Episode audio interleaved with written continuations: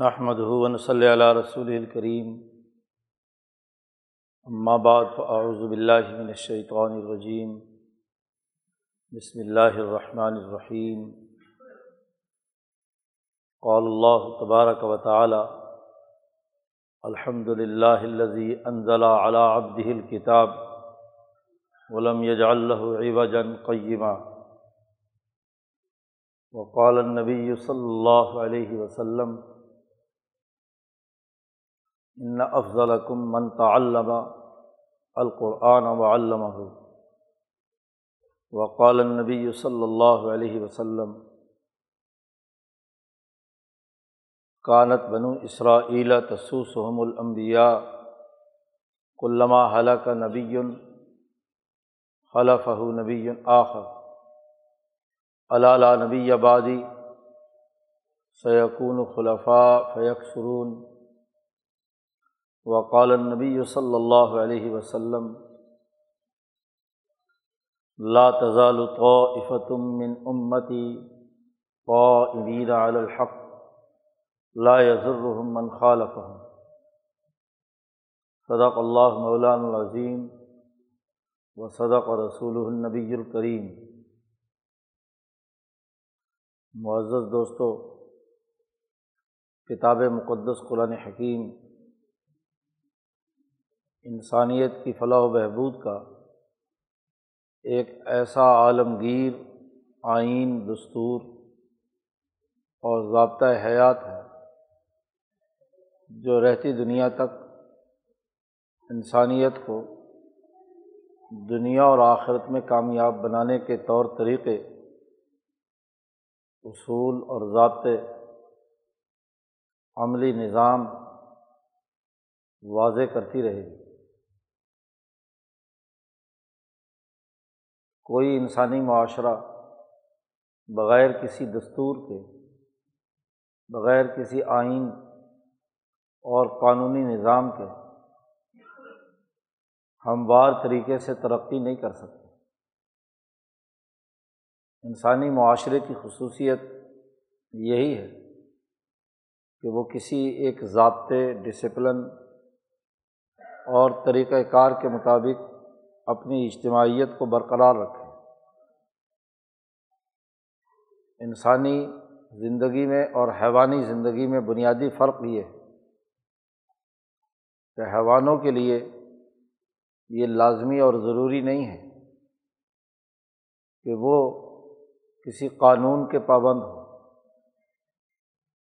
قانون تشریعی کی ضرورت نہیں ہے۔ وہ جنگل میں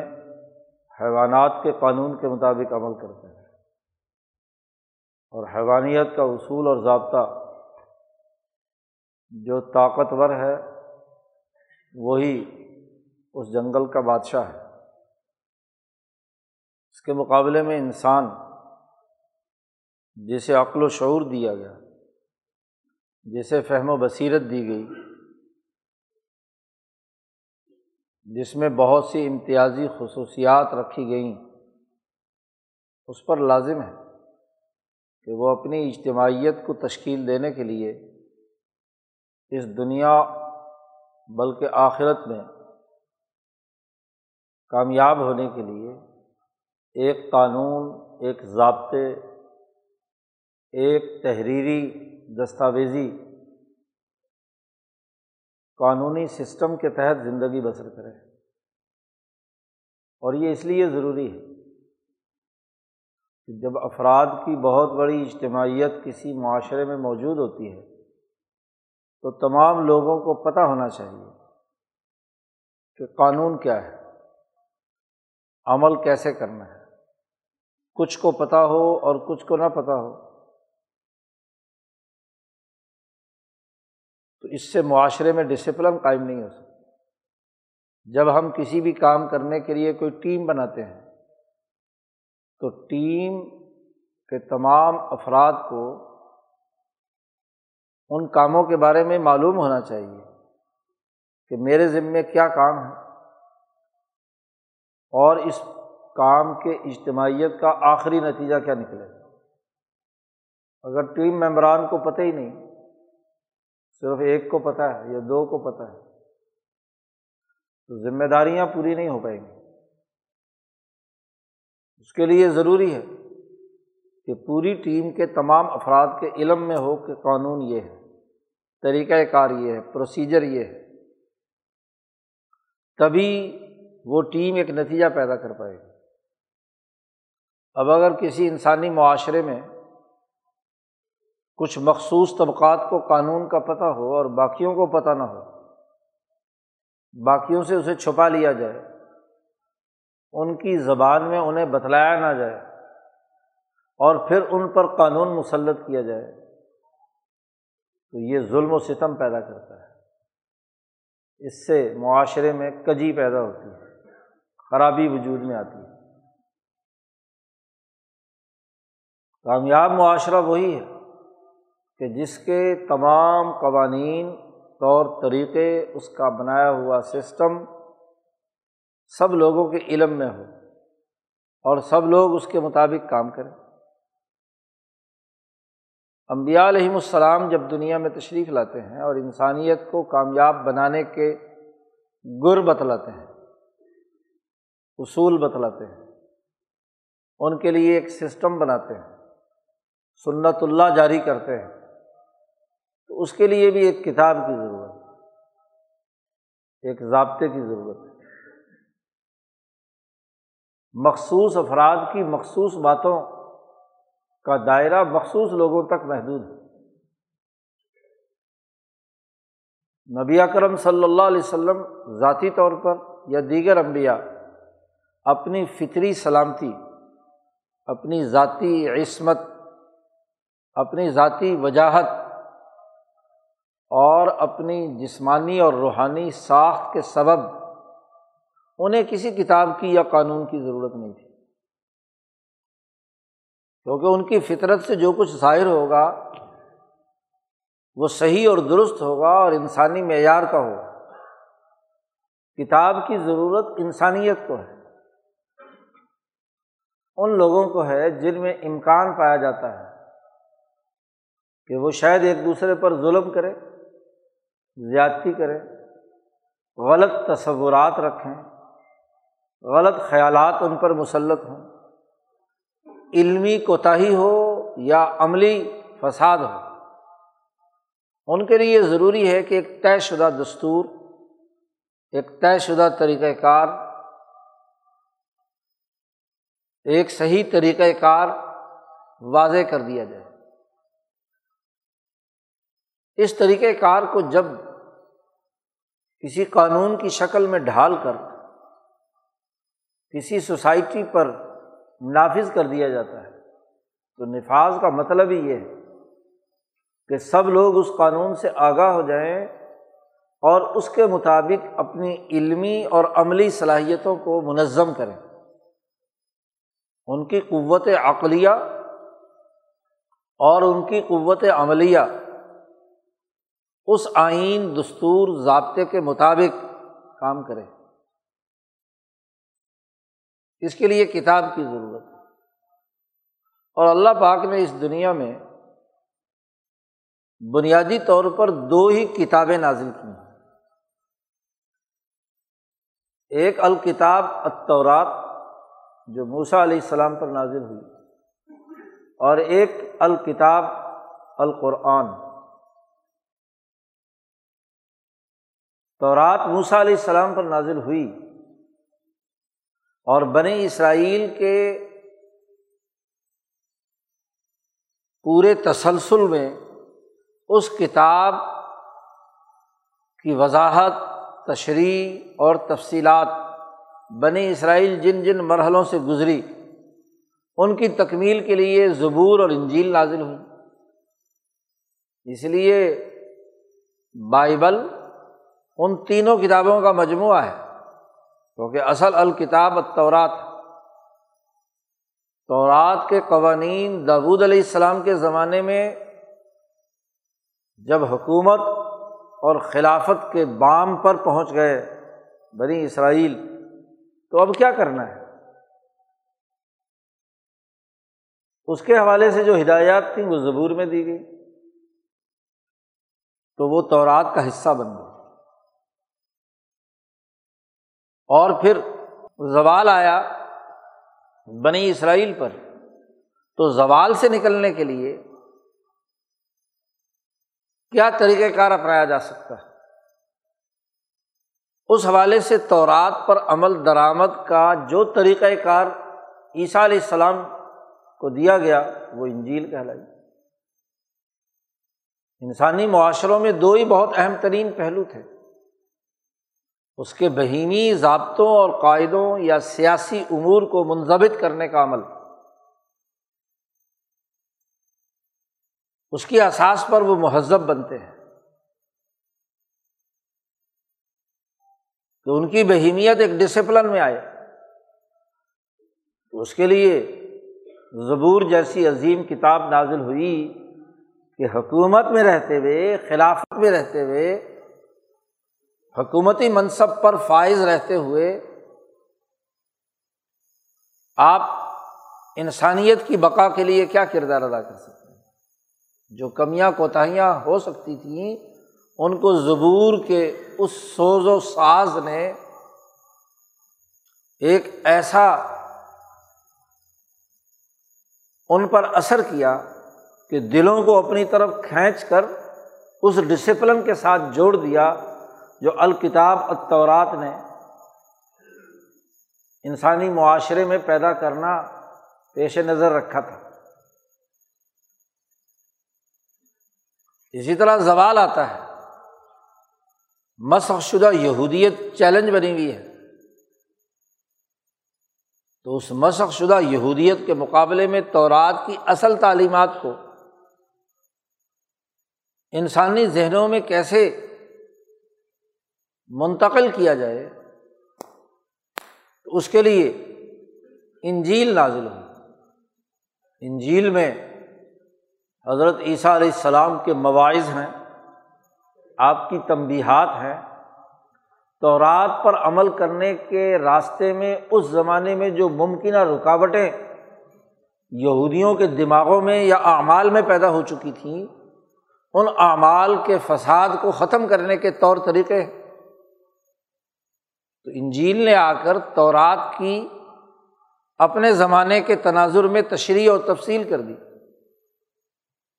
اس لیے تینوں کتابوں کے مجموعے کا نام بائبل ہے یا الکتاب ہے۔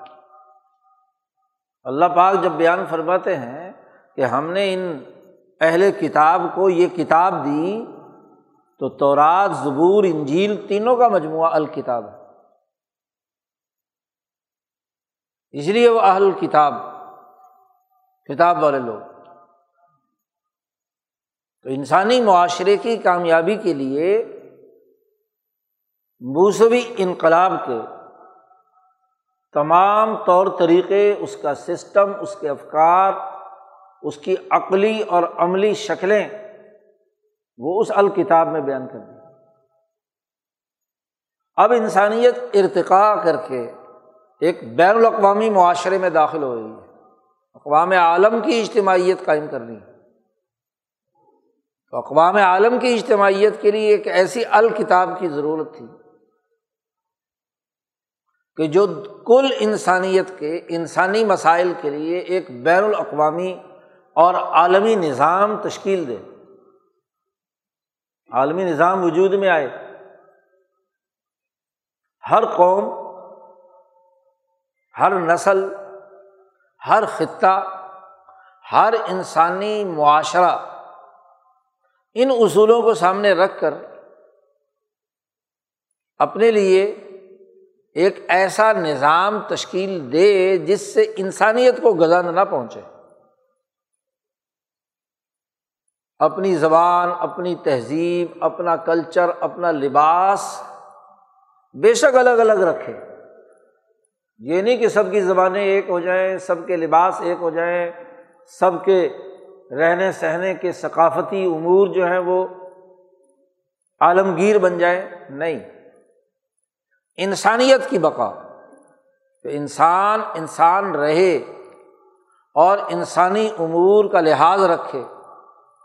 انسانیت کے لیے رحمت اور شفقت کا باعث بنے،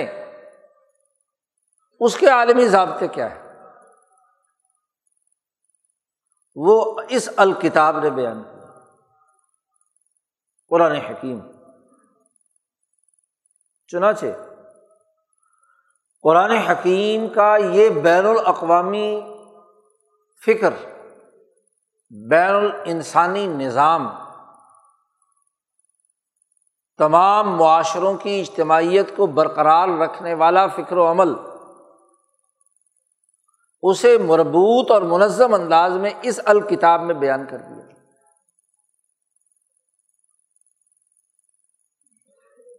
یہ آیت مبارکہ جو ابھی تلاوت کی گئی ہے، یہ سورت الکہف کی پہلی آیت ہے۔ سورت الکہف کے بارے میں مفسرین کا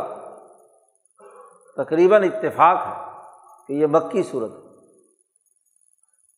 کچھ آیات کے بارے میں بعض لوگوں کی رائے ہے کہ وہ مدینہ منورہ میں نازل ہوئیں، لیکن صحیح اور درست بات یہی ہے کہ پوری کی پوری سورت ایک ہی مرتبہ اور مکہ مکرمہ میں نازل ہوئی ہے، اور یہ آخری زمانہ ہے۔ اس کے شان نزول میں مفسرین نے اس حقیقت کی نشاندہی کی ہے کہ اس آخری زمانے میں یہ مکے کے لوگ مشرک، ان کا پورا سسٹم کنفیوز تھا کہ کیا کریں۔ نبی اکرم صلی اللہ علیہ وسلم کی بڑھتی ہوئی طاقت اور قوت، خلافت باطنہ، بقول امام شاہ ولی اللہ دہلوی کے، خلافت باطنہ کے نتیجے میں گرد و نواح کے تمام قبائل میں سمجھدار، عقل مند، باشعور نوجوان نبی اکرم صلی اللہ علیہ وسلم کے ساتھ جڑ رہے ہیں، اور وہ اپنے اپنی قوم اور علاقوں اور اپنے سرداروں کے باغی ہیں۔ برات کا اعلان کیے ہوئے وہ ان احکامات کی پاسداری کرتے ہیں جو حضرت محمد مصطفیٰ صلی اللہ علیہ وسلم انہیں دیتے ہیں۔ مکے کے لوگ جو مسلمان ہو گئے وہ ابو جہل کی بات نہیں مانتے، اس سسٹم کی بات نہیں مانتے، محمد مصطفیٰ صلی اللہ علیہ وسلم کی بات مانتے ہیں۔ بنو غفار کے ابو ذر غفاری مسلمان ہوتے ہیں، تو بنو غفار کے جتنے لوگ ان کے واسطے سے مسلمان ہوتے ہیں وہ بنو غفار کے سردار کی بات نہیں مانتے۔ بنو غفار جو مکے والوں کو اپنا لیڈر سمجھتے ہیں ان کی بات نہیں مانتے، وہ اس انقلابی جماعت کے رہنما حضرت محمد مصطفیٰ صلی اللہ علیہ وسلم کی بات مانتے ہیں، ان کے ساتھ وابستہ ہیں۔ اسی طرح گرد و نواح کے مختلف قبائل جن میں اسلام تیزی سے پھیل رہا ہے، اسی کو قرآن نے کہا تھا کہ کیا انہوں نے دیکھا نہیں کہ ان کے چاروں اطراف سے زمین کم ہوتی جا رہی ہے، زمین کو ہم ان کی حکمرانی سے کھینچ کر محمد مصطفیٰ صلی اللہ علیہ وسلم کی اجتماعیت کے ساتھ جوڑ رہے ہیں۔ اب یہ مکے والے بڑے پریشان ہیں، تو انہوں نے دو آدمی بھیجے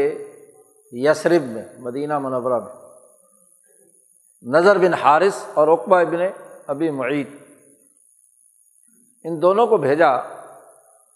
کہ بھائی یہودی علماء سے پوچھ کر آؤ، کیونکہ ہمارے پاس تو آج تک کوئی کتاب یا نبی آیا نہیں ہے۔ اسماعیل علیہ السلام کے بعد ان کے پاس انبیاء آتے رہے ہیں، تو ان سے پتہ لگاؤ کہ کیا رسول اللہ صلی اللہ علیہ وسلم سچے نبی ہیں، سچے نبی کی علامات کیا ہوتی ہیں، کیا خصوصیت ہے، کہیں کوئی ایسے اپنی طرف سے نعوذ باللہ گھڑی ہوئی باتیں تو نہیں یہ بیان کر رہے۔ تو یہ بات جا کر ان سے کوئی گر پوچھ کر آؤ یہودی علماء سے۔ تو یہ دونوں یثرب پہنچے اور وہاں یہودی احبار سے پوچھا کہ بھائی کوئی طریقہ کار بتاؤ کہ سچے نبی اور جھوٹے نبی کے درمیان فرق کیا ہوتا ہے۔ انہوں نے کہا جی ہم تمہیں بتاتے ہیں کہ تورات میں لکھا ہوا ہے، ہمارے پاس جو علم ہے انبیاء کا اس کے مطابق تم ان سے جا کے تین چار سوالات کرو، تین سوال کرو کہ اگر واقعی تم نبی ہو تو یہ بتاؤ کہ دنیا میں ایک ایسا آدمی ہے جو دنیا بھر میں گھومے گا، طواف، ایک ایسا آدمی ہے جو دنیا بھر میں ہر جگہ پہنچے گا، سفر کرے گا دور دراز کے، اور تمام ممالک کو جو اس کے زیر نگی ہوں گے گرد و نواح میں، ان کو اپنے زیر نگرانی لے آئے گا۔ اس کا بڑا عجیب قصہ ہے، وہ بتاؤ۔ اسی طریقے سے اصحاب کہف کے بارے میں کہ کچھ لوگ تھے بڑے نیک اور انہوں نے کام کیا تھا، ان کا قصہ بڑا عجیب و غریب ہے، تو وہ قصہ بتاؤ۔ اسی طرح روح کے بارے میں ان سے سوال کرو۔ موسیٰ اور خضر والی بات جو ہے وہ بھی پوچھی کہ یہ ذرا ہمیں بتاؤ قصہ۔ اگر ان باتوں کے جوابات دے دیں تو ان کے جوابات یہ ہیں، ہم تمہیں بتلاتے ہیں، تو تم کیا ہے سمجھ لینا کہ وہ سچے نبی ہیں، اور اگر جواب نہ دیں تو سمجھ لینا کہ وہ متقول ہیں، یعنی اپنی طرف سے گھڑ کر باتیں بیان کر رہے ہیں، وہ واقعی نبی نہیں۔ یہ دونوں حضرات یثرب سے مکہ پہنچے اور سارے سرداروں کو جمع کیا، انہوں نے کہا جی ہم تمہارے لیے ایک بڑی جی پہیلی لے کر آئے ہیں، وہ ان سے پوچھو رسول اللہ صلی اللہ علیہ وسلم سے۔ تو سارے کچھ وفد بنا کر حضور صلی اللہ علیہ وسلم کے پاس بھیجا انہوں نے، اور یہ سوالات رکھ دیے رسول اللہ صلی اللہ علیہ وسلم کے سامنے۔ آپ صلی اللہ علیہ وسلم نے ان کے سوال سن کر ان سے وعدہ کر لیا کہ کل میں اس کے جوابات دے دوں گا، اللہ سے پوچھوں گا، اللہ کی طرف سے کوئی نہ کوئی وحی آئے گی تو میں بتا دوں گا۔ اب جناب اگلا دن آیا، اس سے اگلا دن آیا، اس سے اگلا دن آیا، پندرہ دن گزر گئے۔ جبرئیل امین نبی اکرم صلی اللہ علیہ وسلم کے پاس نہیں آئے۔ پندرہ دن گزرنے کے بعد مکے والوں نے جھوٹا پروپیگنڈا شروع کر دیا، دیکھو جی ہم سے تو ایک دن کا وعدہ کیا تھا، یہ تو کبھی وعدے کی خلاف ورزی نہیں کرتے، اور اب تو کیا ہے پندرہ دن ہو گئے ہیں۔ اس کا مطلب یہ کہ یہودیوں نے جو معیار بتلایا تھا سچے نبی اور جھوٹے نبی کا، نعوذ باللہ، اس کی بنیاد پر انہوں نے کہنا شروع کر دیا کہ یہ تو سوال کا جواب ہی نہیں دے پا رہے، جو یہودیوں نے بات۔ پندرہ دن بعد آپ صلی اللہ علیہ وسلم بھی طبی طور پر پریشان ہیں کہ کبھی وعدے کی خلاف ورزی نہیں ہوئی۔ پندرہ دن بعد جبریل پوری کی پوری صورت لے کر نازل ہوئے، تو حضور صلی اللہ علیہ وسلم نے سب سے پہلا سوال یہ کیا کہ میں تو پریشان تھا، آپ اتنے دنوں نہیں آئے۔ جبرائیل نے کہا کہ بھائی بات یہ ہے، ہم اللہ کے حکم کے بغیر دنیا میں نازل نہیں ہوتے، الا بامر ربک وما نتنزل، ہم نہیں اترتے نیچے مگر اللہ کے حکم سے ہی، اللہ حکم دیتا ہے تو آتے ہیں، میں اپنی طرف سے تھوڑا ہی آ سکتا ہوں یہاں۔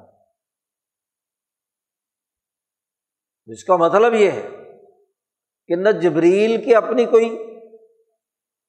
خواہش یا ارادہ ہے کہ وہ از خود کوئی بات جائیں اور جا کر رسول اللہ صلی اللہ علیہ وسلم کو تسلی دیں، اور نہ نبی اپنی طرف سے کوئی بات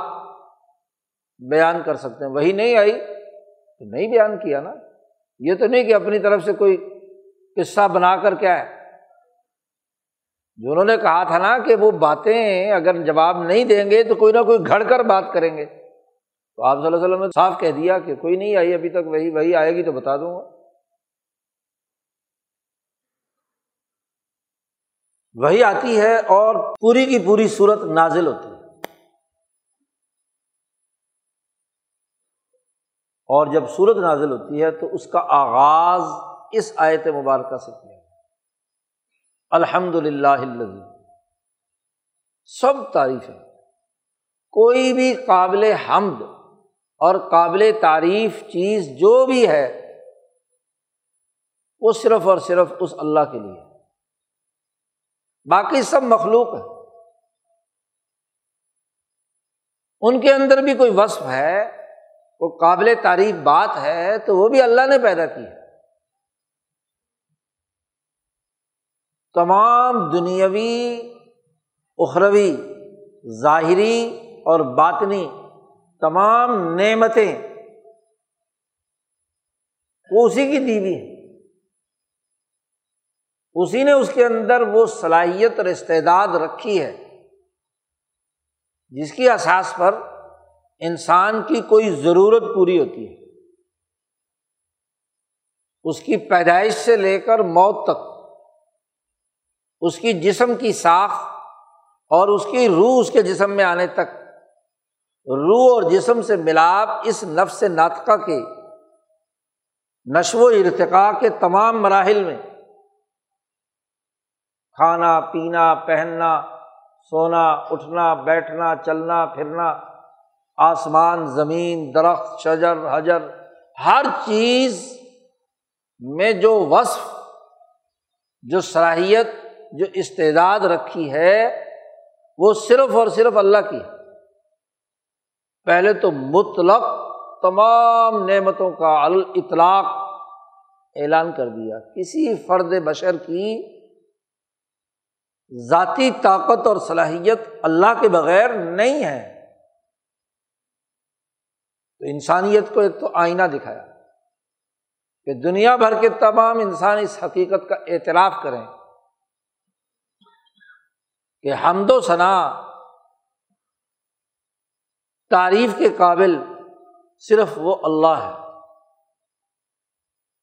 ان تمام نعمتوں میں سے انسانیت کا بین الاقوامی معاشرہ قائم کرنے کے لیے سب سے اہم ترین نعمت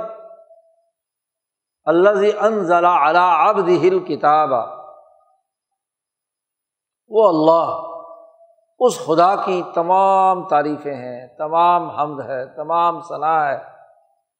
الذی انزل علی عبدہ الکتاب، جس نے اپنے بندے پر کتاب نازل کی۔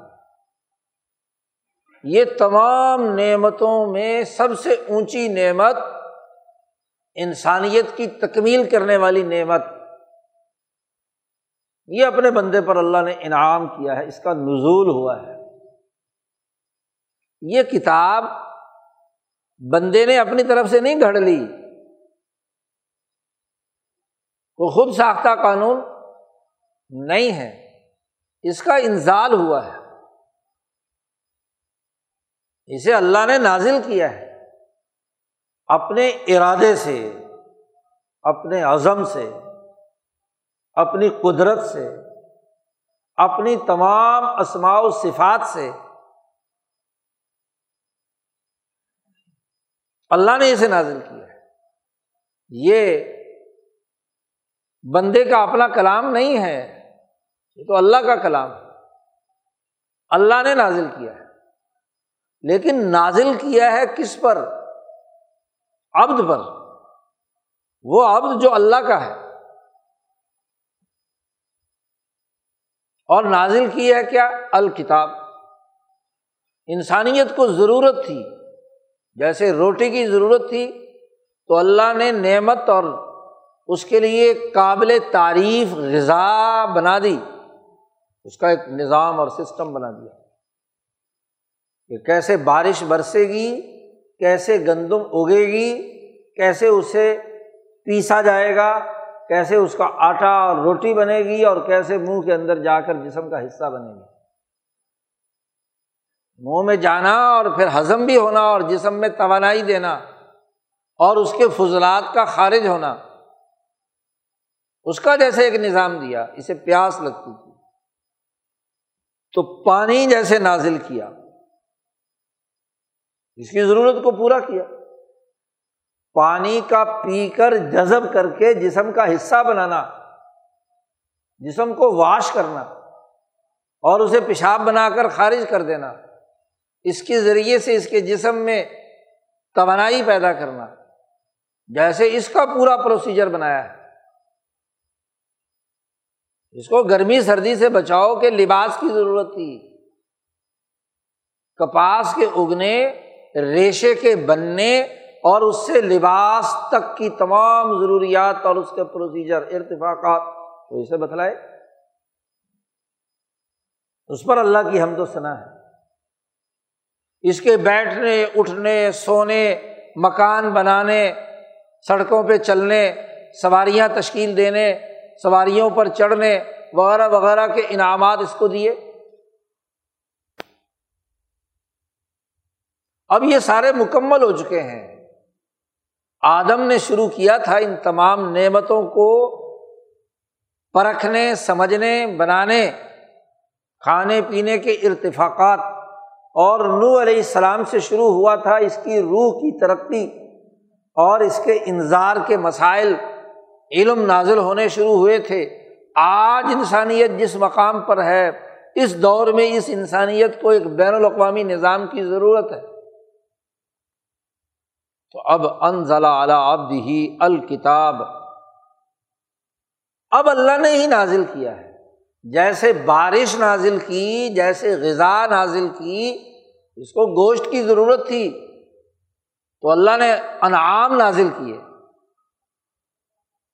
انزل لکم من الانعام ثمانیۃ ازواج، آٹھ جوڑے اللہ نے تمہاری غذائی ضرورت کے لیے نازل فرمائے۔ جیسے یہ باقی ساری چیزوں کا نزول ہوا ہے، ایسے ہی یہ الکتاب نازل کی ہے اپنے بندے پر، علم انسان کے دماغ پر نازل ہوتا ہے۔ عقل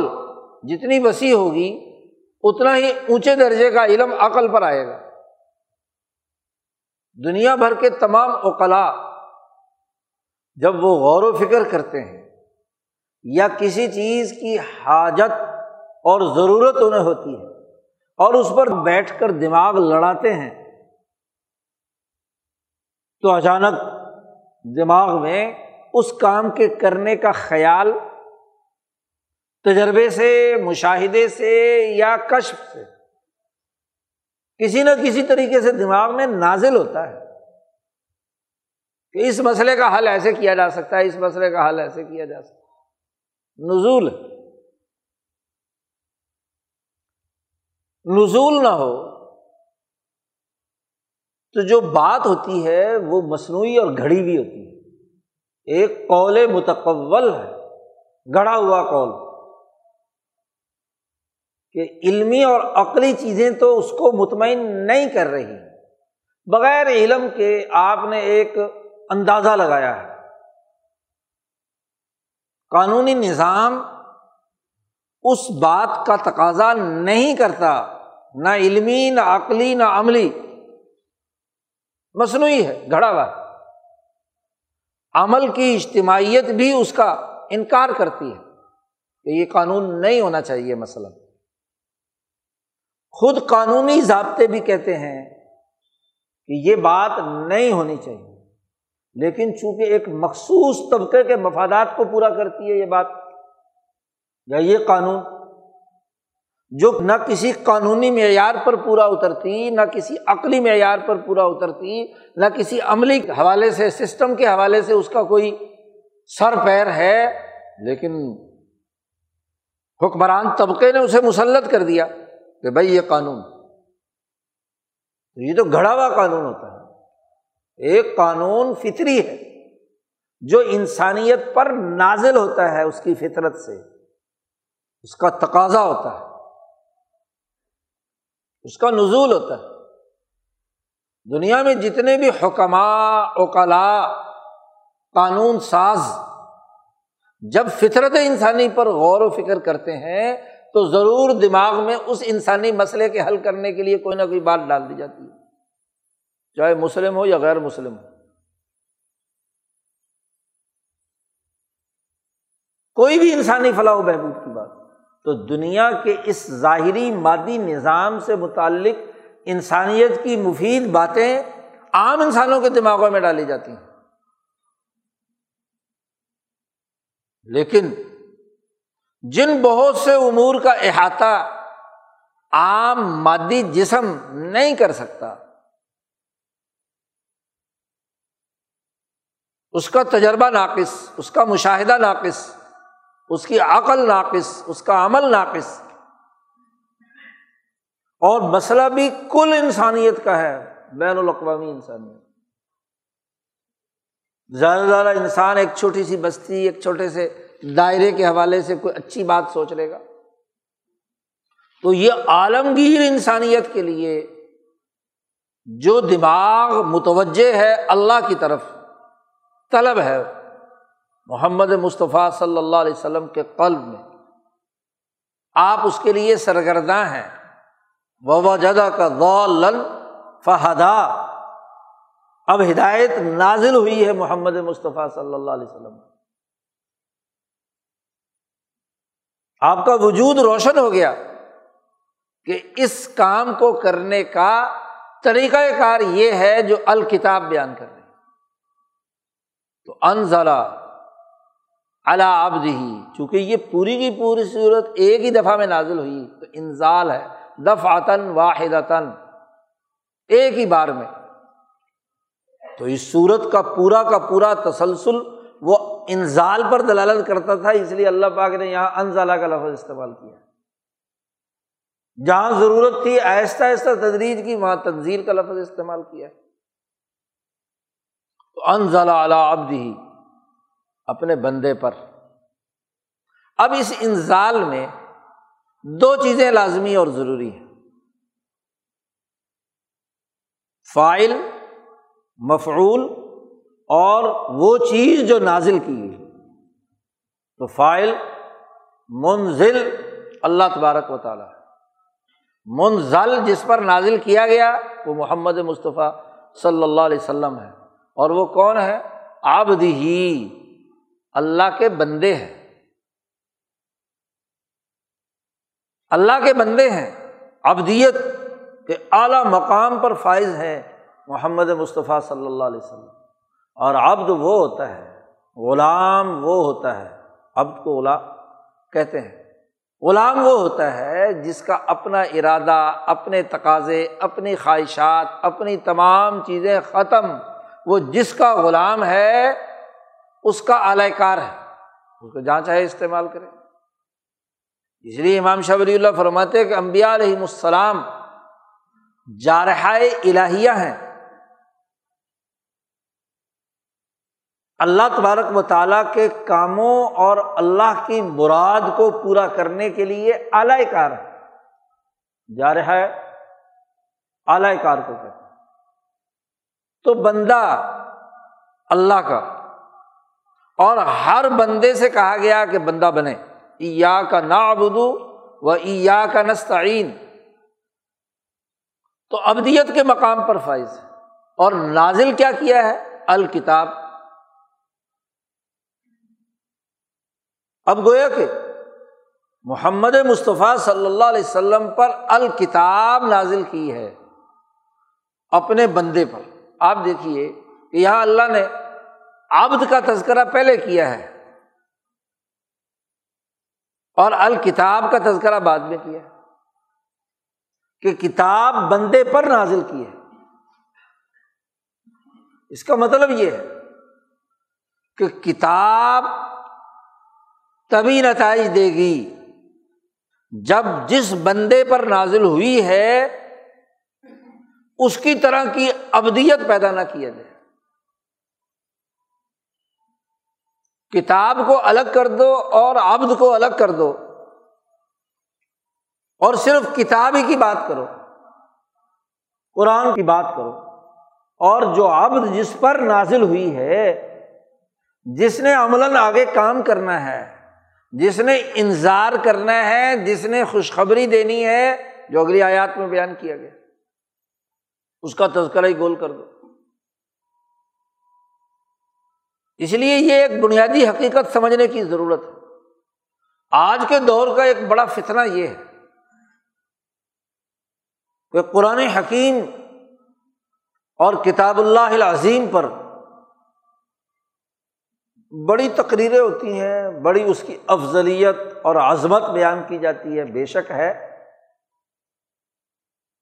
جی، اس کے بغیر تو انسانی معاشرہ ترقی نہیں کر سکتا، لیکن کتاب ہی کو سب کچھ بنا دینا، اور کتاب جس پر نازل ہوئی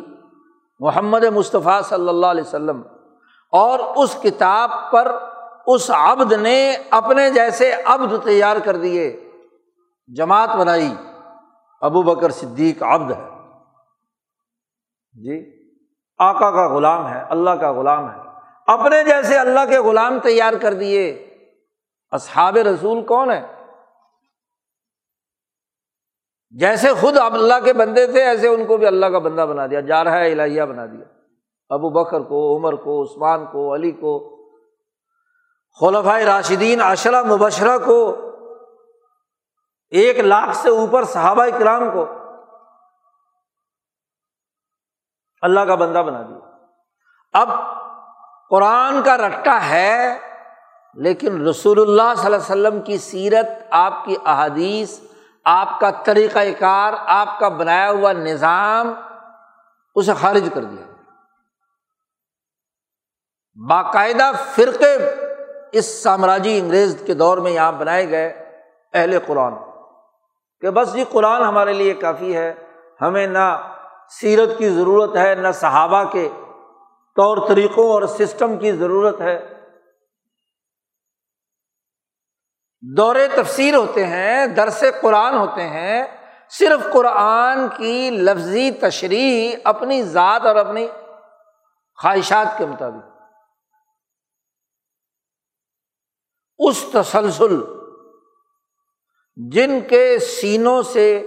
سینوں میں منتقل ہوتا ہوا قرآن آیا ہے، عباد الرحمن جو ہے ان کا تسلسل غائب، یہ بڑا فتنہ ہے۔ بلکہ غیر مسلموں کا ایک فرقہ جو اپنے گرو، انسانی گرو کے تحت چلتا تھا، اس کو بھی دس گرو کے بعد کہا کہ تمہارا گرو کتاب ہے، گرنتھ ہے، اس کو گرو بنا کر اس کو پنکھا جھلو، اس کی تشریحات بیان کرو۔ اب انسانی گرو نہیں آئے گا، بالکل اسی پیٹرن پر اس زوال کے تین سو سالہ دور میں مسلمانوں کے دماغوں میں بھی یہ بات انڈیلی گئی، قرآن کے نام پر بننے والے فرقوں اور گروہوں نے کہ بس ہمارے لیے قرآن کافی ہے۔ حدیث کا انکار کر دو، حضور کی سیرت کا۔ جس بندے نے اس قرآن پر عمل درآمد کا ایک پورا سسٹم دیا، محمد مصطفیٰ صلی اللہ علیہ وسلم نے، ان کی احادیث کا انکار کر دو۔ حالانکہ آپ صلی اللہ علیہ وسلم کے بغیر کتاب کیسے سمجھ میں آئے گی؟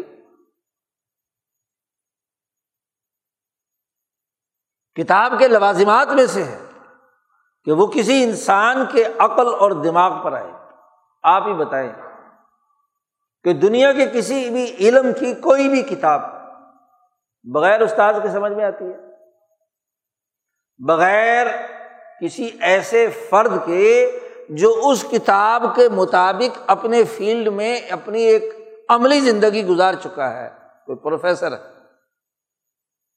اس شعبے کا ایکسپرٹ ہے، اس کے بغیر وہ خالی کتاب سمجھ میں آئے گی؟ میڈیکل کی کوئی کتاب ہو اور بغیر کسی استاد کے، بغیر میڈیکل کالج کے، بلکہ بغیر ہسپتال کے پریکٹیکل کے خود بخود سمجھ میں آ جائے گی۔ ہر آدمی اس کتاب کو پڑھ کر لوگوں کا علاج کرنے کی اہلیت اور صلاحیت پیدا کر لے گا۔ قانون کی کوئی کتاب پڑھ کر بغیر کسی استاد کے اور بغیر معاشرہ دیکھے ہوئے کہ کس پس منظر میں یہ قانون بنا، کس مسئلے کو ایڈریس کرنے کے لیے یہ قانونی ضابطہ تشکیل دیا گیا، کوئی خود ساختہ وکیل اٹھ کر اس قانون کی جو چاہے مرضی تشریح کرتا پھرے۔ کیا دنیا کے کسی مہذب معاشرے میں یہ بات قابل قبول ہے کہ تو سارے میڈیکل کالج بند کر دو، لا کالج بند کر دو، انجینئرنگ کالج ختم کر دو، اس کا عملی نظام ختم کر دو، خالی کتاب میڈیکل کی بس لوگوں کو دے دو، جیسے کہ آج کل نیٹ پہ ہر چیز دستیاب ہے، اپنے آپ ہی لوگ ڈاکٹر بن رہے ہیں، انجینئر بن رہے ہیں، تو پھر ایسا ہی بیڑا غرق ہوگا نا جو ہو رہا ہے۔ قانون دان بن رہے ہیں، قانون کی تشریح کرنے والے بن رہے ہیں۔ کتاب جڑی ہوئی ہے انسان سے، یہ بات آج کے اس دور میں سمجھنے کی بڑی ضرورت ہے۔ دورہ ہے تفسیر، درس قرآن، اور پتہ نہیں نہ جانے قرآن کی تشریحات کے نام پر بڑے بڑے مقررین لا یعنی باتیں کر رہے ہیں، سوشل میڈیا پر خود ساختہ تشریحات کر رہے ہیں۔ جب بندہ محمد مصطفیٰ صلی اللہ علیہ وسلم سے کاٹ کر قرآن پیش کیا جائے گا تو اسی طرح کی گمراہیاں پیدا ہوں۔ اور کوئی سوال نہیں اٹھاتا کہ میڈیکل کی کتاب بغیر پریکٹیکل کے سمجھ میں نہیں آتی تو قرآن بغیر پریکٹیکل کے کیسے سمجھ میں آئے گا؟ اور دنیا میں اس کا پہلا پریکٹیکل محمد مصطفیٰ صلی اللہ علیہ وسلم اور صحابہ، تابعین، تبع تابعین، خیر القرون میں ہوا، اور اس کا تسلسل آیا ہے۔ بغیر تسلسل کے تو کوئی چیز نہیں رہتی۔ تو اس آیت نے واضح کر دیا کہ اللہ وہ ذات ہے جس نے یہ الکتاب نازل کی ہے اپنے بندے پر۔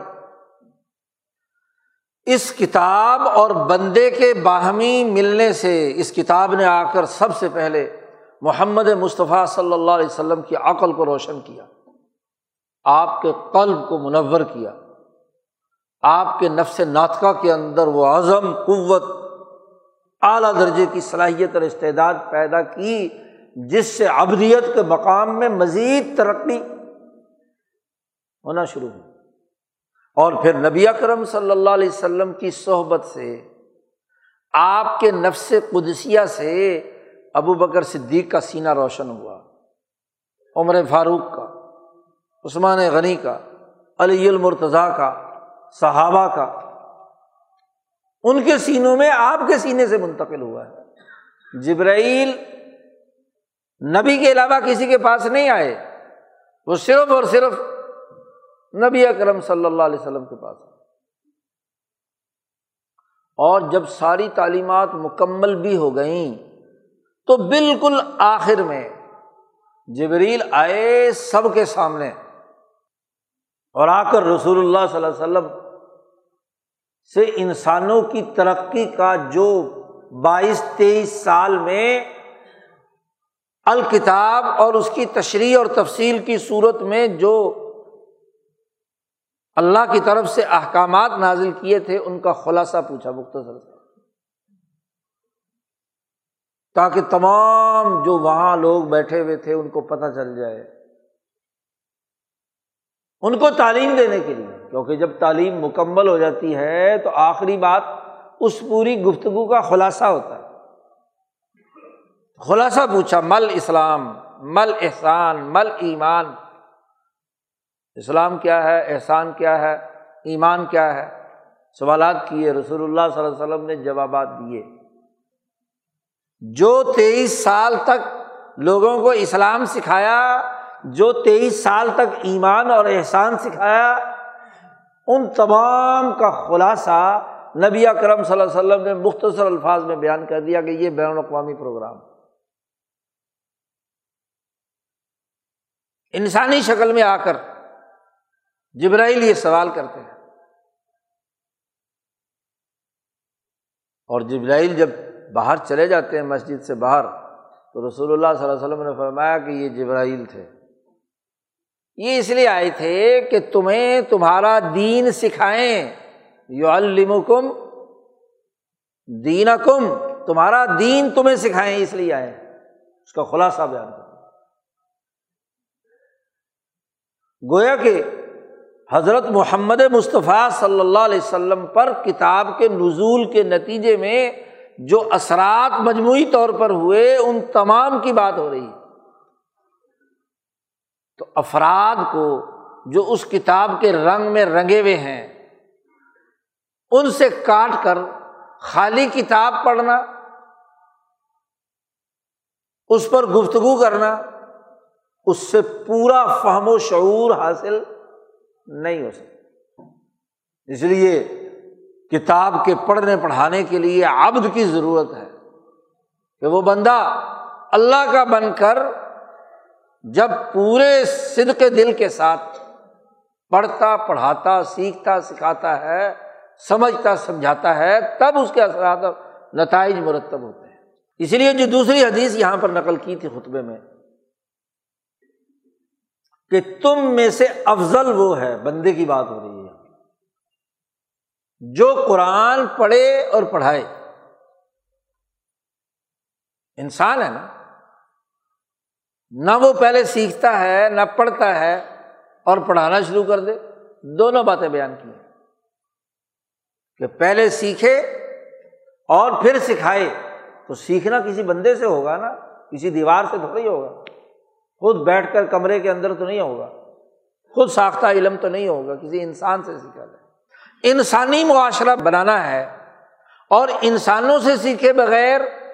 انسانوں کے لیے آپ ضابطے بنا رہے ہیں، جماعت بنا رہے ہیں، پارٹیاں بنا رہے ہیں، تو وہ سوائے دجل و فریب کی پارٹیوں کے اور کیا ہوں گے؟ قرآن کے خود ساختہ ترجمے، خود ساختہ تشریحات، اس کا انسانی معاشرے سے کیا تعلق؟ بندہ چاہیے اس کے لیے جو اس کتاب کو پورے فہم و بصیرت کے ساتھ تعلیم دے سکے، اور جب تعلیم مکمل ہو جائے تو پھر اس کا کام ہے آگے کیا ہے، علمہ، اس کی تعلیم دے۔ افضلیت بیان کی ہے دین کے غلبے کے لیے اس طریقہ کار کے مطابق جو رسول اللہ صلی اللہ علیہ وسلم نے اختیار کیا۔ پھر قرآن حکیم نے یہاں الکتاب کی بھی اور اس بندے کی بھی دو خصوصیات بیان کی ہیں۔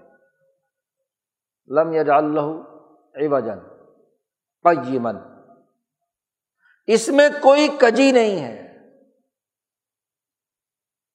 یعنی پورے قرآن حکیم میں دو ہی چیزیں بیان کی گئی ہیں، یا الاخبار ہیں، خبریں ہیں، یعنی قصص ہیں گزشتہ، یا جیسے اب تم نے سوال کیا مکے والوں نے تو تمہیں اللہ پاک نے اس صورت میں خبر دی ہے ذوالقرنین کے بارے میں، موسیٰ اور خضر کے بارے میں، جی اصحاب کہف کے بارے میں، تو یا خبریں ہیں، اخبار ہیں۔ تو کہنے کا مقصد عوجا کا کہ یہ خبریں جھوٹی نہیں ہیں، حقیقت پر مبنی ہیں۔ خبر حقیقت پر مبنی ہو تو سچی ہوتی ہے، اور اگر حقیقت کے خلاف ہو تو جھوٹی ہوتی ہے۔ عوج کجی، جھوٹ میں ہے، سچ میں نہیں ہے۔ تو اس کتاب کے اندر جتنے اخبار بیان کیے گئے ہیں، خبریں بیان کی گئی ہیں، ان میں کوئی جھوٹ نہیں ہے، حقیقت پر مبنی ہے۔ جھوٹی خبریں تو تمہارے اخبارات بیان کرتے ہیں، حقیقت کچھ نہیں ہوتی، خبر کی موٹی سرخی جمائی ہوئی ہوتی اور اس کا نام رکھا ہوا ہے اخبار۔ خبر تو ہمیشہ واقعے کے مطابق ہو تو خبر ہوتی ہے، اور اگر یہ نہ ہو تو پھر خواہش ہوتی ہے، پھر مفادات وابستہ ہوتے ہیں، اس کا حقیقت سے کوئی تعلق نہیں، وہ گھڑنتو بات ہوتی ہے، قول متقول ہوتی ہے، گھڑی ہوئی بات۔ تو اس کتاب کے اندر جتنے اخبار بیان کیے گئے ہیں، خبریں بیان کی گئی ہیں، ان میں کوئی کجی نہیں ہے۔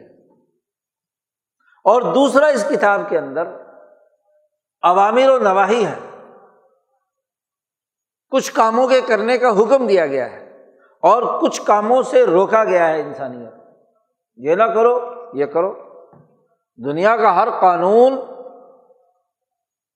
کچھ کاموں کے کرنے کی اجازت دیتا ہے اور کچھ چیزیں جو انسانیت کے لیے مضر ہوتی ہیں ان سے روکتا ہے۔ تو جو اوامر و نواہی، احکامات اور چیزوں سے روکنے کے لیے جو ہدایات ہیں،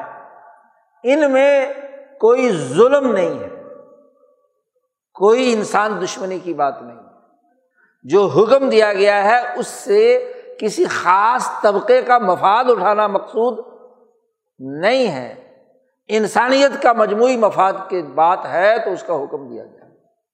عام طور پر حکم دیا جاتا ہے، حکومتیں فرامین جاری کرتی ہیں، نوٹیفیکیشن جاری کرتی ہیں، ہدایات جاری کرتے ہیں، تو اس سے ایک مخصوص طبقے کے مفادات اٹھانے کا معاملہ ہوتا ہے، تو عوض ہے نا۔ جو تماشا کل ہوا ہے آپ کے یہاں پنجاب میں جی، ایک نوٹیفیکیشن اور حکم جاری ہوا، وزیر اعلیٰ ڈسمس، اور ایک حکم جاری ہوا اسپیکر کی طرف سے ریفرنس کہ گورنر کی چھٹی۔ عجیب تماشا ہے، پچہتر سالوں سے یہی تماشا لگا ہوا ہے جی، پچھلے چالیس پچاس سال کی بلکہ ستر سال کی تاریخ اٹھا کر دیں، رات کو وزیر اعظم بنتا ہے، صبح کو ڈسمس، حکم آ گیا، آرڈر آ گیا، رجیم چینج کر دو جی۔ تو ایک امر ہوتا ہے مفادات سے وابستہ، ظلم کی اساس پر، مخصوص طبقے کے مفادات پر، تو اس کتاب میں کوئی عوج نہیں ہے۔ اس کتاب کے جتنے احکامات جاری ہوئے ہیں وہ مجموعی طور پر انسانی ہدایت اور فلاح و بہبود کے ہیں، سچائی پر مبنی، عدل پر مبنی، کوئی ظلم نہیں ہے۔ جن چیزوں سے روکا گیا ہے ان سے بھی صحیح روکا گیا ہے، اس روک کر کسی مخصوص طبقے کے مفادات اٹھانا نہیں، انسانیت کے مفاد کے لیے اس میں کوئی عوج نہیں۔ اور جب کتاب میں نہیں ہے تو کتاب جس بندے پر نازل ہوئی ہے تو اس بندے کے اندر بھی کوئی کجی نہیں ہے، محمد مصطفیٰ صلی اللہ علیہ وسلم۔ وہ جب زبان سے کوئی بات بیان کرتے ہیں تو وہ حقیقت پر مبنی، پندرہ دن وہی نہیں آئی تو آپ نے اپنی طرف سے کوئی خبر نہیں بیان کی، جب اللہ کی طرف سے وہی نہیں آئی تو وہ اپنی طرف سے کیا بیان کریں۔ اب لوگ کہتے رہیں، پراپگنڈا کرتے رہیں، اور ایسے وقت میں پراپگنڈا نہ صرف اس بندے کو پریشان کرتا ہے بلکہ اس کی جماعت کے سارے لوگوں کو پریشان کر دیتا ہے، اذیت تکلیف ہوتی ہے کہ وعدہ کیا ہے اور بات پوری نہیں ہوئی، تو اس سے تو مورال گر جائے گا، جماعت کیا سوچے گی، لوگ کیا سوچیں گے۔ لیکن یہ نہیں کہ اپنی طرف سے کوئی بات بیان کر دے، کیونکہ جب آیا نہیں، وہی نہیں آئی تو کیا بیان کرے، صاف کہہ دیا کہ وہی نہیں آئی، اور جبرائیل نے بھی صاف کہہ دیا کہ بھئی ہم اپنی مرضی سے نہیں اترتے، آپ کے رب کا جب حکم ہوتا ہے تب ہم دنیا میں نیچے اترتے ہیں۔ تو امر و نہی اور اخبارات دونوں میں کوئی کجی نہ کتاب میں ہے نہ کتاب والے میں، محمد مصطفیٰ صلی اللہ علیہ وسلم۔ ایک وصف، یہ وصف وہ ہے جو اس کتاب میں سے عوج اور کجی کی نفی کرتا ہے، تو ایک نفی سے متعلق وصف ہے کہ یہ چیزیں نہیں ہیں، تو ہیں کیا؟ قیما، بالکل ٹھیک ٹھیک درست۔ وہ زاویہ جو بالکل قائمہ ہوتا ہے نوے ڈگری پر، وہ قائم ہوتا ہے، قیم ہوتا ہے، اور اگر تھوڑا سا ادھر کو ہو یا ادھر کو ہو تو عوج ہے نا، منفرجہ ہے، حادہ ہے، زاویہ بدل جائے تو نوعیت چیزوں کی کیا ہے، بدل گئی۔ قیمن،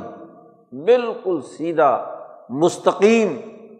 استقامت لیے ہوئے ہے۔ اس کتاب میں جو چیزیں بیان کی گئی ہیں وہ بالکل مستقیم ہیں، سیدھی ہیں، بالکل تیر کی طرح سیدھی ہیں، کسی طرف جھکاؤ ادھر یا ادھر نہیں ہے۔ اور اس استقامت یا قیم ہونے کا تعلق بھی کتاب کے ساتھ بھی ہے اور بندے کے ساتھ بھی ہے، رسول اللہ صلی اللہ علیہ وسلم کے ساتھ، کہ یہ قیم ہے، انسانیت کو سنبھالنے والا، انسانیت کو کی شرازہ بندی کرنے والا، انسانیت کی وحدت کو، انسانیت کی اجتماعیت کو، انسانی معاشرے کی تشکیل کو مضبوط اور مستحکم کرنے والا ہے، قیم ہے۔ قیم کہتے ہیں نگران کو، جو لوگوں کو کسی بھی جماعت کا جو نگران ہے قیم ہے۔ آج کل قیم کا اطلاق ناظم عمومی پر ہوتا ہے، نگران پر، جو کاموں کی نگرانی کرتا ہے جماعتوں میں، یا کسی پروجیکٹ کا جو مینیجر ہے قیم ہے نا اس پورے پروجیکٹ کا۔ تو یہ کتاب بھی قیم ہے کہ جو بات طے ہوئی ہوئی ہے کیا کام اسی کے مطابق ہو رہا ہے، نگران کا کام جو یہی ہے، اور بالکل صحیح ہو رہا ہے جن مقاصد کے لیے یہ کام کیا جا رہا ہے۔ تو یہ کتاب بھی قیم ہے اپنے اخبار کے اعتبار سے بھی، خبروں کے اعتبار سے، یعنی اس صورت میں جو خبریں بیان کی جا رہی ہیں، آگے اصحاب کہف کا قصہ بیان کیا جا رہا ہے، ذوالقرنین کی بات کی جا رہی ہے، خضر اور موسیٰ علیہ السلام کا قصہ بیان کیا جا رہا ہے، یہ بالکل قیم ہے، بالکل صحیح اور درست ہے،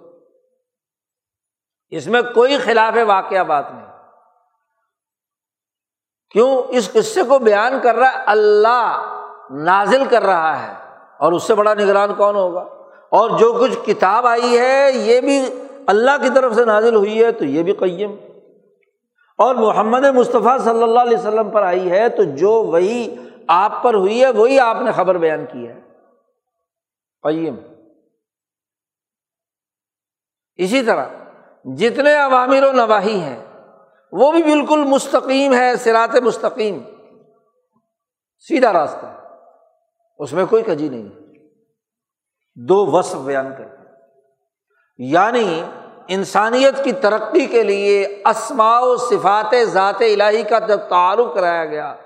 خبر دی گئی کہ اللہ تعالیٰ قدیر ہے، رحیم ہے، رحمان ہے، مالک یوم الدین ہے، وہ جو ایک سو کے قریب اسماء الحسنی اللہ پاک نے بیان فرمائے ہیں، وہ تمام کے تمام۔ اس سے کیا ہوگا؟ جب کسی کتاب میں یہ وصف پایا جاتا ہے تو ان اسماء و صفات سے معرفت، ایمان اور علوم کا نزول عقل اور دل و دماغ پر پیدا ہوتا ہے، یقین کی کیفیت پیدا ہوتی ہے۔ اس کتاب نے جو بنیادی عقائد بیان کیے ہیں ذات باری تعالیٰ کی وحدانیت کے، شرک کے خلاف، آگے جا کر اسی آیات میں آگے کہا گیا کہ بہت ظالم لوگ ہیں یہ جنہوں نے اللہ کے مقابلے میں اللہ کا بیٹا بنا لیا، کہ اللہ نے اپنا بیٹا بنا لیا، رحمان نے اپنا بیٹا بنا لیا، فرشتوں کو اللہ کی بیٹیاں کہتے ہیں یہ مشرک۔ تو وہ عقائد و اعمال جنہوں نے ان کے عقلوں اور ان کے شعور کو قیم، مستقیم، سیدھا راستے پر لے آئے، تو اسماء ہوں، صفات ہوں، وغیرہ وغیرہ۔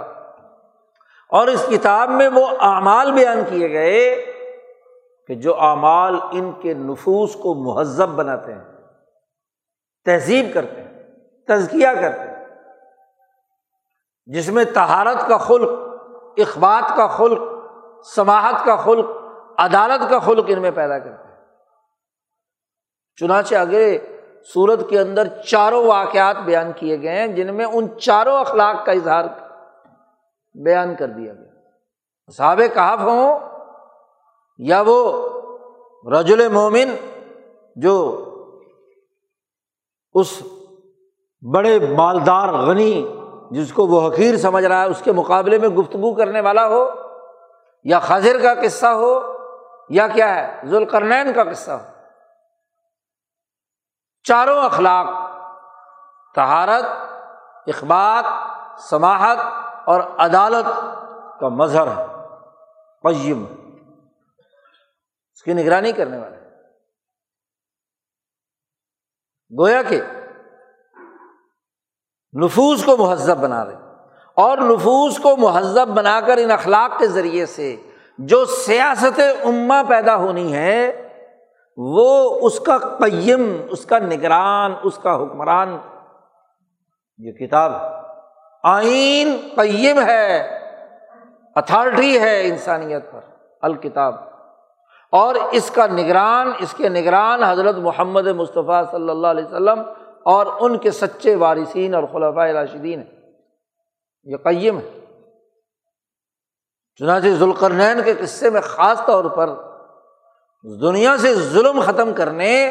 اور عدل کو بین الاقوامی طور پر ہر علاقے میں غالب کرنے کے لیے ذوالقرنین نے جو کردار ادا کیا تو سیاست الامہ ہے نا، یہی سیاست الامہ ہے کہ جو موسیٰ علیہ السلام اور خضر علیہ السلام کے درمیان گفتگو اور مکالمے میں پائی جاتی ہے، یہی سیاست الامہ ہے جو اس موحد اور اس جو جاہد منکر ہے اس کے درمیان اس باغ اور زمین کے حوالے سے مکالمہ ہوا، یہی وہ بات ہے جو اصحاب کہف اور ان کے مخالفین کے درمیان ہوئی۔ تو تہذیب نفس بھی ہے اور سیاست امہ بھی ہے، اور ان دونوں کا قیم اور نگران یہ الکتاب بھی ہے اور محمد مصطفیٰ صلی اللہ علیہ وسلم جو اللہ کے بندے ہیں وہ بھی ہیں۔ اور یہ کس لیے نازل کی ہے؟ تاکہ جو ظالم متکبر کجیاں جن کے اندر ہیں ان کو لینذرا، ان کو ڈرائیں، بأساً شدیداً، سخت عذاب، دنیا کا یا آخرت، اور جو مومنین اچھا کام کرنے والے ہیں ان کو خوشخبریاں دیں۔ قیم کا کام ہی کیا ہوتا ہے، نگران کا، حکمران کا کام کیا ہوتا ہے کہ جو اس ڈسپلن کو توڑے اس کے لیے سزا کا نفاذ کرے، اور جو اس ڈسپلن پر عمل کرے اس کے لیے انعام کا اعلان کرے۔ تو یہ کتاب، یہ محمد مصطفیٰ صلی اللہ علیہ وسلم اور ان کے وارثین یہ دو کام کریں گے۔ جو بھی دجل و فریب، ظلم و ناانصافی کا کام کرے گا اسے یرکائیں گے، ڈرائیں گے، انذار کریں گے، اور جو صحیح اور سچا کام کرے گا اس کی خوشخبری سنائیں گے، کیونکہ انہیں کوئی مطلب نہیں ہے کسی سے، وہ انسانیت کی بقا کے لیے کردار ادا کریں۔ قرآن حکیم نے اس صورت میں ان قصوں کے بیان کرنے سے پہلے آٹھ دس آیات میں یہ بنیادی امور واضح کر دیے ہیں، اسی لیے نبی اکرم صلی اللہ علیہ وسلم نے ایک ارشاد فرمایا کہ جو آدمی سورت الکہف کی ابتدائی دس آیات کی تلاوت کرے معنی اور مفہوم سمجھ کر تو وہ دجال کے فتنے سے بچ جائے گا، یعنی دجل و فریب کے تار و پود بکھیرنے کے نظریہ اور سوچ اور عزم اور ارادہ ان ابتدائی دس آیات سے واضح ہو جاتا ہے۔ قصہ تو بعد میں شروع کیا ہے جی، اصحاب کہف کا، اصحاب الفتیہ کا، تو دس آیات جو پڑھے، اور پھر نبی اکرم صلی اللہ علیہ وسلم کی ایک دوسری حدیث میں ہے کہ جمعۃ المبارک کے دن جو آدمی سورت الکہف کی تلاوت کرتا ہے تو ایک نور آسمان سے زمین تک اس کے وجود کا احاطہ کر لیتا ہے، اور وہ دجل و فریب اور طاغوتی نظام کا مقابلہ کرنے کی صلاحیت اس میں پیدا ہو جاتی ہے۔ قصے کو، خبر کو محض قصہ گوئی کے طور پر نہیں، اس قصے میں جو بنیادی امور واضح کیے گئے ہیں ان کو عقلی شعور، علمی گہرائی اور عملی تقاضوں کے تناظر میں سمجھنا، ان چاروں قصص کو، اور پھر اس کے مطابق وہ عزم کے ساتھ پڑھتا ہے۔ ظاہر ہے کہ نبی اکرم صلی اللہ علیہ وسلم کے صحابہ عربی جانتے تھے، اس کی معنویت سمجھتے تھے، جب وہ یہ پڑھتے تھے تو ان میں وہ شعور بلند ہوتا تھا جو الکتاب پیدا کرتی ہے دجل و فریب کے نظام کے مقابلے میں، دجال کے مقابلے میں، دجال کے فتنوں کے مقابلے میں۔ مکہ مکرمہ کے آخری زمانے میں یہ پوری صورت نازل ہو کر دجل و فریب کا قائم کردہ وہ نظام جو مکہ میں تھا یا قیصر و کسریٰ کا تھا، اس کے خلاف ایک عالمی شعور، انقلابی شعور صحابہ کے قلوب میں منتقل کر دیا گیا اس صورت کے ذریعے سے۔ دجل و فریب کی جتنی ممکنہ سے ممکنہ شکلیں تھیں وہ اس صورت میں ان واقعات کے تناظر میں بیان کر دی، اور اس کے مقابلے میں ایک واضح شعور دیا گیا۔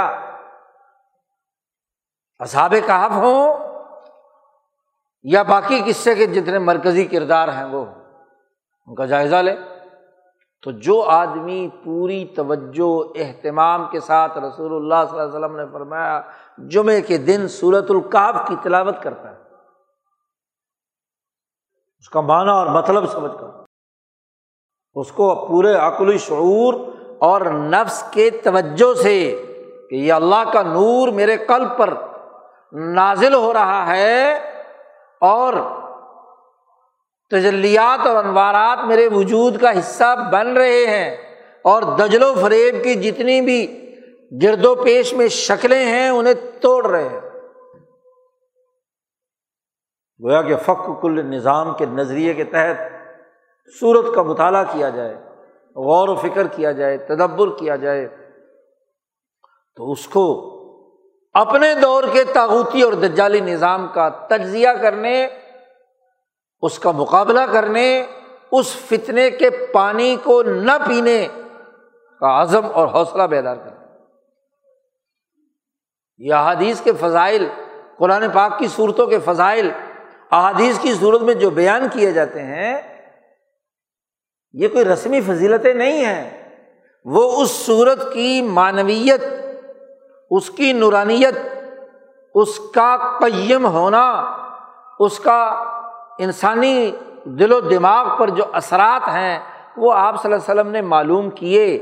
تو آپ نے اس صورت کی وہ فضیلت یا اس صورت کی وہ منقبت بیان فرمائی۔ امام شاہ ولی اللہ فرماتے ہیں کہ جب صحابہ کے مناقب نبی اکرم صلی اللہ علیہ وسلم نے بیان فرمائے ہیں تو اس کی اساس کیا ہے کہ آپ صلی اللہ علیہ وسلم نے ان کے حیات نفسانیہ کا جائزہ لیا اور ان میں جو ایمان کی سب سے اعلیٰ درجے کی بات پائی جاتی تھی اس کے مطابق اس صحابی کی منقبت بیان کر دی، ابو بکر صدیق کی، عمر فاروق کی، بلال حبشی کی، حذیفہ بن الیمان کی وغیرہ وغیرہ۔ اسی طرح نبی اکرم صلی اللہ علیہ وسلم نے یہ صورتیں جو دراصل قرآن حکیم کے ابواب ہیں، پورا قرآن حکیم ان ابواب پر مشتمل ہے، یہ صورتیں اللہ کا فرمان شاہی ہے انسانیت کے نام، اور یہ صورتوں کا اپنا ایک اجتماعی نور ہے۔ البقرہ اور آل عمران کے بارے میں نبی اکرم صلی اللہ علیہ وسلم نے فرمایا کہ یہ ایسے اس کے پڑھنے والے پر ہاں جی اس کو اثرات مرتب کرتی ہیں جیسے دو پرندے صف باندھے ہوئے آیت آیت سے جڑی ہوئی ہے، جو کیا ہے یا بدلیاں غمامہ تانی او غیا تانی، دو بدلیاں جیسے، تو ہر صورت میں جو اس کے نورانی اثرات نبی اکرم صلی اللہ علیہ وسلم نے محسوس فرمائے، آپ نے وہ اس صورت کی فضیلت کے طور پر بات بیان کر دی، تو گویا کہ اس صورت کا مجموعی جو اثر انسانی معاشرے پر پڑتا ہے اسے نبی اکرم صلی اللہ علیہ وسلم بیان فرما رہے ہیں۔ جو پوری صورت نہ پڑھے، ڈھائی دس آیات انقلابی نقطہ نظر سے پڑھے تو دجال کے دجل کو ہاں جی سمجھ سکتا ہے۔ تو دجل و فریب سے بچانے کے لیے یہ کتاب نازل ہوئی ہے، اور خاص طور پر یہ صورت۔ قرآن حکیم کا بنیادی پیغام یہی ہے کہ انسانیت دشمن قوتیں، طاغوتی قوتیں، اور خاص طور پر نبی اکرم صلی اللہ علیہ وسلم کے بعد بین الاقوامی قوتیں، قیصر و کسریٰ کی شکل میں ہو یا آج دنیا بھر کی عالمی طاغوتی قوتیں ہوں جو انسانیت کو گھیرے ہوئے ہیں، ان کے خلاف مزاحمتی شعور کے نظریے سے قرآن پڑھا جائے تو قرآن ان کے لیے قیم ہے، ان کا نگران ہے، ان میں صراط مستقیم منتقل کرے، بلکہ انہیں قیم بنانے کی صلاحیت اور استعداد پیدا کر دیتا ہے۔ اس نقطۂ نظر سے قرآن پڑھیں۔ ہم جو اس دورہ تفسیر میں اب شریک ہو رہے ہیں، اس کا مقصد قرآن کے ان بنیادی مقاصد کو سامنے رکھنا ہے کہ انسانیت کے بچاؤ کا وہ عالمی شعور جو طاغوتی طاقتوں اور قوتوں کے مقابلے میں انسانیت کے بچاؤ کے لیے کردار ادا کرے، وہ قرآن سے کیسے حاصل کرے، ان آیات مبارکہ سے، ان صورتوں سے کیسے سمجھا جائے، اس نقطہ نظر سے پڑھیں گے تو ایک اچھا نتیجہ ہوگا، اور اگر روایتی اور رسمی طور پر بس گزر گئے، اس کے نتیجے میں نہ تو تہذیب نفس ہوئی اور نہ سیاست امہ کا شعور پیدا ہوا، تو پھر تو رسم ہے، حلق سے اوپر اوپر ہے۔ تو یہاں ہم جس ماحول میں سترہ دن رہیں گے تو یہ عزم اور ارادہ کریں کہ اللہ پاک ہمیں اپنے نبی محمد مصطفیٰ صلی اللہ علیہ وسلم کی سیرت، صحابہ کی عظمت اور ان اولیاء اللہ جن کے ذریعے سے یہ دین ہم تک پہنچا، ان کے نقش قدم پر ہمارے اندر بھی یہ صلاحیت پیدا ہو کہ ہم دجل و فریب کے ان فتنوں سے بچ کر دین کے قیم اور نگران بنیں، دین کو غالب کرنے کے لیے کردار ادا کرنے والے بنیں، تب تو اس کا مکمل فائدہ ہے، ورنہ رسموں سے دنیا میں کوئی نتیجہ پیدا نہیں ہوتا۔ اللہ تعالیٰ ہمیں عمل کی توفیق عطا فرمائے۔ وآخر دعوانا ان الحمد للہ رب العالمین۔